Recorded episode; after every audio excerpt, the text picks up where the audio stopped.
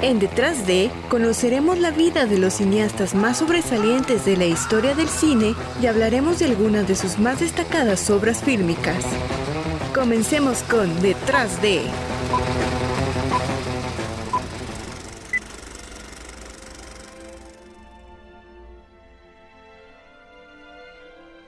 Hola, ¿qué tal? Esto es Detrás de y el día de hoy quisiera empezar presentándome, algo que no hice en el podcast pasado, eh, porque era un podcast que ya tenía guardado desde hace mucho y de que no había publicado ni nada de eso porque eh, no nunca tuve la intención de subirlo a alguna plataforma de distribución de podcast. Entonces sí, ya que ahora se presentó lo del proyecto de Cuarto Azul, pues decidí subir ese podcast como si fuese un programa piloto. Entonces en este segundo podcast quisiera explicar cómo es que surge y es que eh, mi intención es que ustedes puedan aprender acerca de directores, escritores, guionistas, lo que sea, eh, del cine y puedan conocer la vida de estos y cómo esta terminó influyendo en su posterior trabajo, ¿no? Entonces como una intención personal es evitar hablar de directores, por ejemplo, de los que no haya visto su filmografía, porque pues no sería algo honesto y eso también pues me motiva a, por ejemplo, si no he visto la filmografía o no conozco mucho acerca de un director, pues ponerme a ver su, sus películas, su trabajo y conocer sobre, sobre esa persona para poder dar ya como un análisis o sí, conocer y aprender sobre, ese director o lo que sea, ¿no? Entonces, pues sí, esto es detrás de... Y el día de hoy vamos a hablar acerca de uno de los directores mexicanos más importantes de la actualidad, ganador del Oscar a Mejor Director en 2014 gracias a su película Gravedad y el León de Oro en Venecia por su más reciente película Roma, película por la cual decidí hacer este podcast el día de hoy, y a su director Alfonso Cuarón ya que él es uno de mis directores favoritos y aparte dirigió una de mis películas favoritas, la cual es Children of Men, Niños del Hombre. Sin decir más, pues hay que comenzar.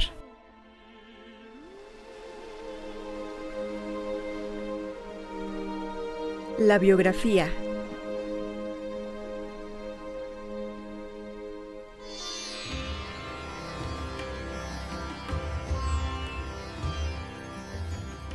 El guionista, director y productor Alfonso Cuarón nace en la Ciudad de México un 28 de noviembre de 1961, hermano del también director y guionista Carlos Cuarón, con el que escribió Y tu mamá también, él es director de Rudy Cursi, y además tiene otros dos hermanos. Uno de ellos, Alfredo, describe al joven Alfonso como un niño latoso y chillón, un alumno regular, pero del que su familia sabía que tenía un don. Desde niño, junto a su hermano Carlos, decide filmar con su cámara Super 8 sus primeras historias. También decir que Alfonso siempre ha agradecido a su madre por todo el apoyo que siempre le dio, incluso le dedica Gravity, ya que su madre es quien le introdujo al mundo del cine y a los cineclubs desde muy joven. Debido a ello, posteriormente ingresa al Centro de Estudios Cinematográficos, CUEC, de la UNAM, donde conoce a Manuel Lubezki y a la madre de su primer hijo, Jonás, con quien después escribiría Gravity.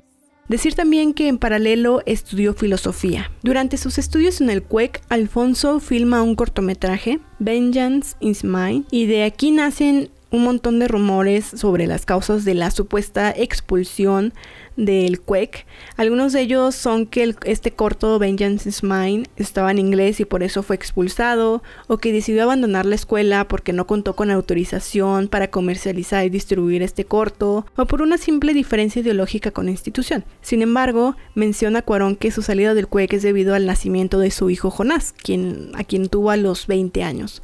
Así Cuarón decide comenzar a trabajar en el Museo Nacional de Arte y después en algunos proyectos como asistente de dirección, entre los que está la cinta Knockout de José Luis García Agras.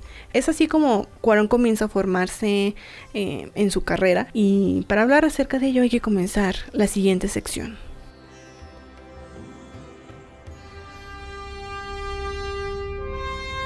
Los comienzos.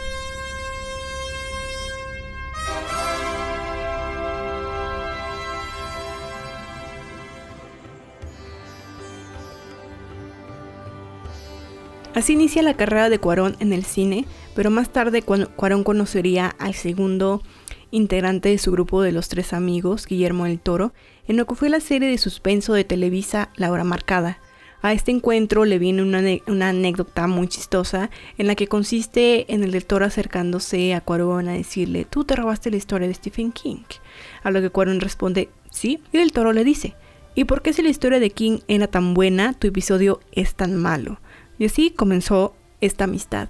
Ya después, ahí mismo en el trabajo, conoció a perdón, trabajó con Lubezki y en el camino conocieron a Iñárritu. Durante los años 90, Cuarón comenzó a trabajar junto a su hermano en el guion de Solo con tu pareja, su ópera prima que obtuvo un gran éxito en taquilla y que ganó el Ariel la mejor historia original. Y le ayudó a comenzar además su trabajo en Hollywood con la dirección de un capítulo de la serie The Fallen Angels de Sidney Pollack. Mencionar que Lubezki también inició su carrera en Estados Unidos gracias a esta serie. A partir de entonces, Cuarón y Lubezki se convierten en íntimos colaboradores y en 1995 Cuarón pues ya se encarga de la dirección de su primera película, La Princesita. De hecho, Cuarón no iba a dirigirla, sino que fue hasta que leyó el guion y quedó sorprendido. Entonces decidió cambiar el contrato que tenía con otra película. Aunque La Princesita no tuvo éxito en taquilla, se obtuvo buenas críticas e incluso obtuvo nominaciones a los premios Oscar.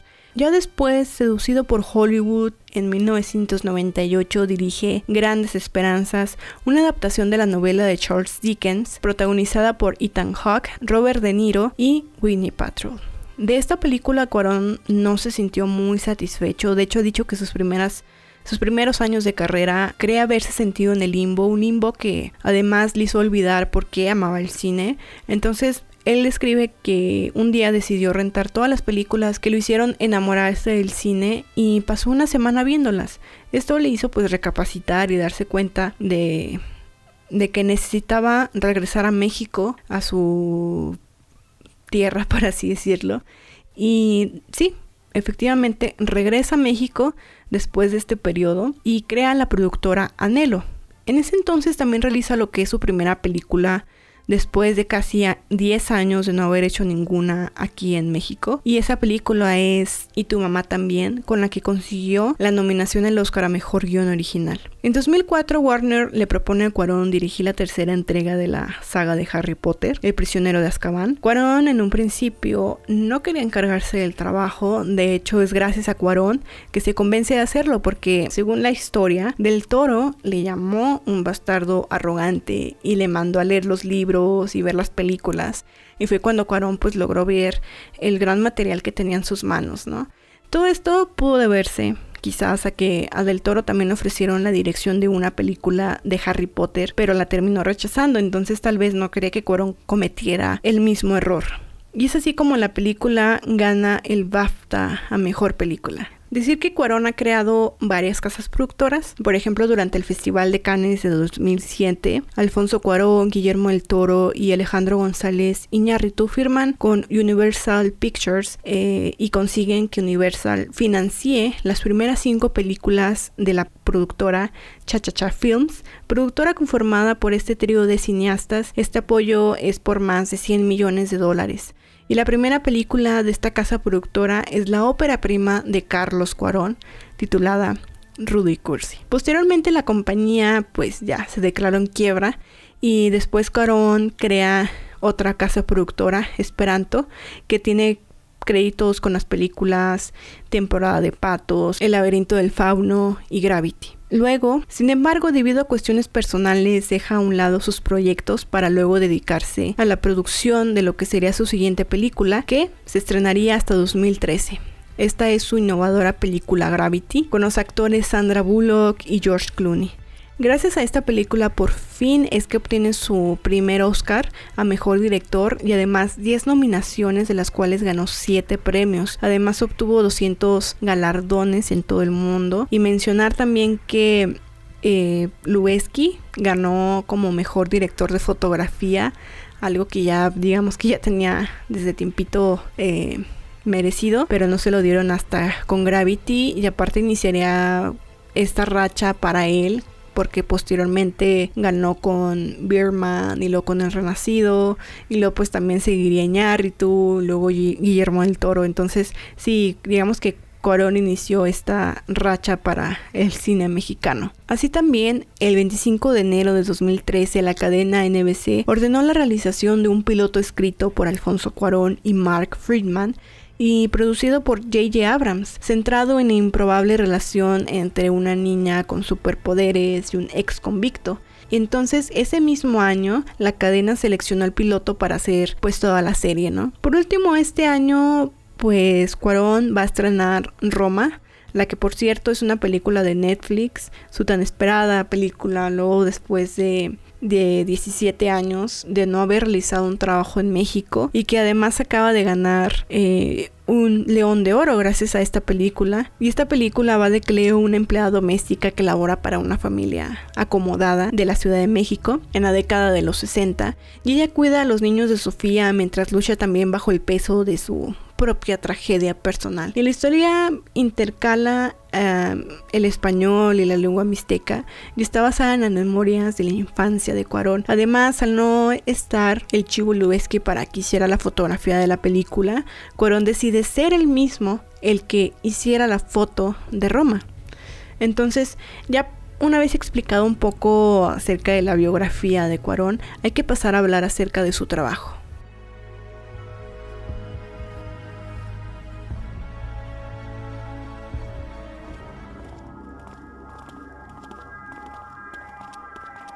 Las obras.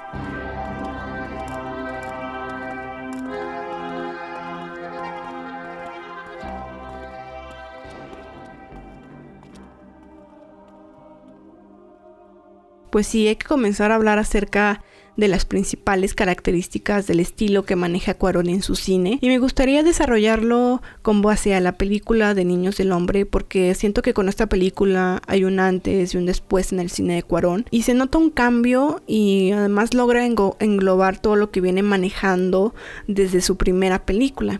Para comenzar, pues bueno, he de decir que la principal influencia de Cuarón es la película Canoa de Felipe Casals. Si buscan ahí en YouTube se pueden encontrar una entrevista de, en la que ellos dos participan y hablan de esta película y sobre lo sucedido en el 68 aquí en México. Y Cuarón admira esta película principalmente por la temática que maneja y cómo además aborda a cada personaje. Como había dicho, quisiera centrarme en Niños del Hombre porque cuando hablamos de abordar personajes, creo que Cuarón es un excelente eh, creador de personajes que están sometidos a su propio contexto. Por ejemplo, uno de ellos es Teo en Niños del Hombre, si han visto la película podrán recordar ese excelente inicio donde vemos a un grupo de gente viendo la televisión y enterándose de que la persona más joven del planeta ha muerto. Y Teo entra y compra su café sin, sin inmutarse como los demás. Sale, se detiene a ponerle azúcar a su café y sucede lo de la bomba. Y Teo se sorprende como es obvio, pero después nuevamente lo vemos regresar a, esa serenidad, ¿no? Con la que lo vimos al principio. Cuarón desarrolla al personaje ayudándose del primer plano y del fondo, aunado del pues siempre trabajo y excelente trabajo de Lubeski que nos deleita con sus planos secuencia y que dan seguimiento a las acciones de los personajes y nos ayudan a ver el contexto y a sentir la atmósfera de este, ¿no? Y además son unidades narrativas completas porque tienen un inicio, su desarrollo y su conclusión. Además, este plano secuencia que siempre maneja en sus películas ayuda a exaltar el realismo y lo orgánico de la historia, generando pues en nosotros un sentido de intimidad y además de entendimiento del personaje. Cuarón parece estar en contra del uso de múltiples lentes para filmar porque solamente emplea dos, los cuales son un 18 milímetros y un 21, que además pues son grandes angulares y esto ayuda a dar prioridad al contexto y además garantizan una buena profundidad de campo, posibilitan que el fondo y el primer plano sean muy nítidos. Entonces me parece interesante cómo Cuarón pues ayuda de la cámara para mostrarnos el contexto de los personajes. Por ejemplo, en repetidas ocasiones en Niños del Hombre pues veamos siguiendo a Teo y la cámara se desvía para mostrarnos a los inmigrantes encerrados en jaulas o el llanto de una madre eh, que acaba de perder a su hijo, ¿no? Y hablando de Lubeski, es importante decir que Cuarón influyó mucho en el gran trabajo de, él. Eh, muchos hablan de él como, no sé, incluso aunque no sepan mucho acerca de, cine, por así decirlo, eh, saben que Lubezki hizo una película con Iñárritu donde eh, solo usaron luz natural, lo que es el de los planos secuencia super largos y así, pero pocos saben de sus inicios y desde cuándo comienza con este estilo que, que aborda el plano secuencia y la naturalidad de la foto. Incluso de manera indirecta podemos decir que Cuarón termina influyendo en el cine de Iñárritu precisamente por Lubezki, una anécdota de rodaje de Niños del Hombre es la del plano secuencia final, ya que dicen que duró 16 días para filmarse y de hecho fue la última toma del último día la que funcionó, pero hubo un accidente pues una bolsa de sangre que traía uno de los actores termina pues explotando en el lente de la de la cámara, eh, salpicó el lente más bien. Entonces cuando esto sucedió, Alfonso pues gritó corte y nadie lo escuchó y siguieron filmando. Y esta salpicadura de sangre en el lente pues no le gustó para nada a Cuarón, pero es Lubeski el que le dice que, que estaba bien, ¿no? Y termina convenciéndolo y es algo que si vemos la película lo podemos ver. Otro punto a tratar es que Cuarón hace uso de la tecnología para poder realizar ciertas demandas técnicas en sus películas. Por ejemplo, en, Niños del Hombre. Hay una escena en, particular, la, del coche, cuando van por la carretera y un grupo de rebeldes se acerca para atacarlos y la cámara está posicionada dentro del carro y gira en su propio eje. Para hacer este plano secuencia tan poderoso, la verdad, de hecho, tuvieron que montar la cámara desde el techo del carro. Digamos que hicieron como un hoyo en el techo para poder meter la cámara y se inventaron todo este mecanismo solo para filmar esa secuencia que si la vemos pues está, está muy bien hecha y tiene digamos que significado para la historia. Eh, tiene su propósito más bien, cumple un propósito en la historia, ya que nos ayuda a ver esta relación de los personajes y que termina al final con la muerte de uno de ellos, ¿no? Y no se diga la película de gravedad donde Lubezki contribuyó con la creación de una especie de jaula con paneles con luces LED, dentro de la cual se ubicó a los actores y en ella se iba reproduciendo la animación de lo que después veríamos en la película. Y Lubezki se dio pues a la tarea de hacer empatar la, la luz de los paneles con la luz de los actores. Hablando de luz, ya he dicho que Cuarón hace uso del plano secuencia, esto con el fin de generar intimidad y realismo, pues el uso de la luz natural también forma parte de ello y de hecho también nacen eh, los planos acompañados por la hora mágica. En cuanto a la paleta de colores, Cuarón maneja en sus películas diferentes matices de verde que reflejan esta naturalidad y vida, tal como pasa en la película de la princesita o en la de Grandes Esperanzas. Por ejemplo, en la de la princesita, incluso el, verde está en la ropita de, de las niñas, ¿no? Si recuerdan, en un principio mencioné que Niños del Hombre marcó como un antes y un después dentro del cine de Cuarón, pues esto se debe en parte a que Cuarón en sus inicios había pasado por géneros como la comedia, el melodrama o la tragicomedia, como es en el caso de Harry Potter o Grandes Esperanzas. Y es a partir de Niños del Hombre donde vemos a Cuarón eh, con un cine más maduro, digamos que un post La Princesita, que es una película pues sí infantil, y nos vamos adentrando a la tragedia que no que en lo particular es un esta etapa eh, nueva que comienza con Niños del Hombre es la que más me gusta. Y esto no deja más que decir que Cuarón tiene una gran habilidad para el manejo de los géneros. Y como había mencionado pues pasó de la comedia, tragicomedia y al melodrama o la tragicomedia como, como es en el caso de Harry Potter. Y durante la búsqueda de información también eh, me di cuenta que Cuarón siempre trabaja mucho en la preproducción y piensa y maneja muy bien los presupuestos de sus películas. ¿Y esto por qué? Bueno, pues porque él le da una gran importancia al guion y tiende a investigar mucho acerca de sus historias. Él menciona que lo que importa es básicamente el concepto global, mucha investigación del rollo conceptual que va a ir detrás del guion. Por ejemplo, para niños el hombre leyó la sinopsis del libro que despertó en su cabeza un concepto que no tiene nada que ver con la novela y vio la posibilidad de hablar no del futuro sino del presente, algo que podemos ver en su película como con esa capacidad premonitoria de los problemas de migración, por ejemplo, algo que pues hoy en día se está viviendo mucho, ¿no? Toda esa preparación también ayuda a dar cabida a la improvisación y algo muy importante para él es la colaboración, porque pues ya sabemos que el cine es un arte colectivo, entonces él respeta mucho esa idea y esa forma de trabajo. Y de hecho se puede ver desde la escritura del guion, porque él eh, por ejemplo, para el guion de Y tu mamá también trabajó con su hermano Carlos Cuarón y para Gravity trabajó con su hijo Jonás. De igual manera, pues su amistad con Guillermo el Toro y Alejandro González Iñárritu es tan cercana que ha durado más de dos décadas y los dos pues siempre se han consultado antes de empezar algún proyecto o se ayudan para revisarlo e incluso para ayudarse a, no sé, a promocionar sus películas. Ahora, estos últimos años, Cuarón se ha dedicado a su más reciente película Roma, donde no solo dirige, sino que también escribió el guion, dirigió e hizo la fotografía, al no estar Lubezki pues disponible. Mencionar que durante su estadía en el CUEC, pues Cuarón se dedicaba a ser director de fotografía de algunos proyectos y no fue hasta que ya vio el trabajo de Lubezki que ya mejor se decidió pasar al rol de director, ¿no? También esta película Roma tiene una fotografía en blanco y negro, algo que no había hecho antes en sus largometrajes. Y quisiera regresar al tema del guion de Roma porque han dicho las actrices y varios miembros de la producción que Cuarón no les permitió leer el guion original, sino que, por ejemplo, a las actrices les daba guiones diferentes o no les daba ningún guion. Entonces, para facilitar el entendimiento de la obra, se fue trabajando de manera cronológica, es decir, pues evitando filmar según las locaciones o así, ¿no? Iban filmando conforme el guion que solo Cuarón tenía, ¿no?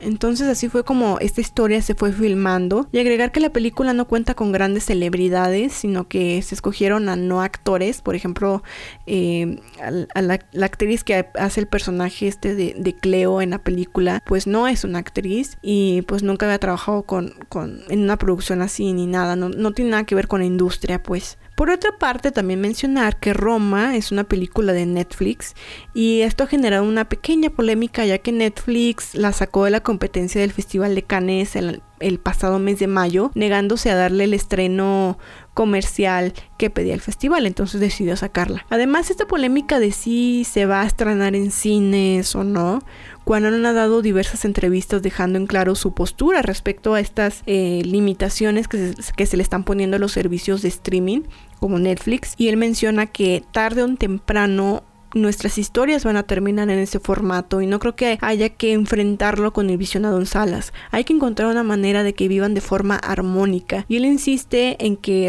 lo realmente importante no es en qué formato se ve, sino que los espectadores tengan la opción de elegir y que al final la película pues no se pierda en el tiempo. Y eso es completamente cierto porque hay veces que incluso películas clásicas súper importantísimas eh, no las puedes encontrar en internet. Entonces, puede haber estas plataformas como Netflix o otras no conocidas, no lo sé, que puedan ayudar a, dar difusión a películas clásicas y que también ayuden a que nuevas películas, digamos que no se vayan a perder en el tiempo como Alfonso Cuarón dice, ¿no? Y sobre por qué decidió que su película fuese una producción de Netflix, menciona que sabemos perfectamente que este tipo de film, un filme en español, en blanco y negro y en lengua mixteca, un drama y no uno de género, es muy difícil que encuentre los espacios donde pueda tener una exhibición amplia.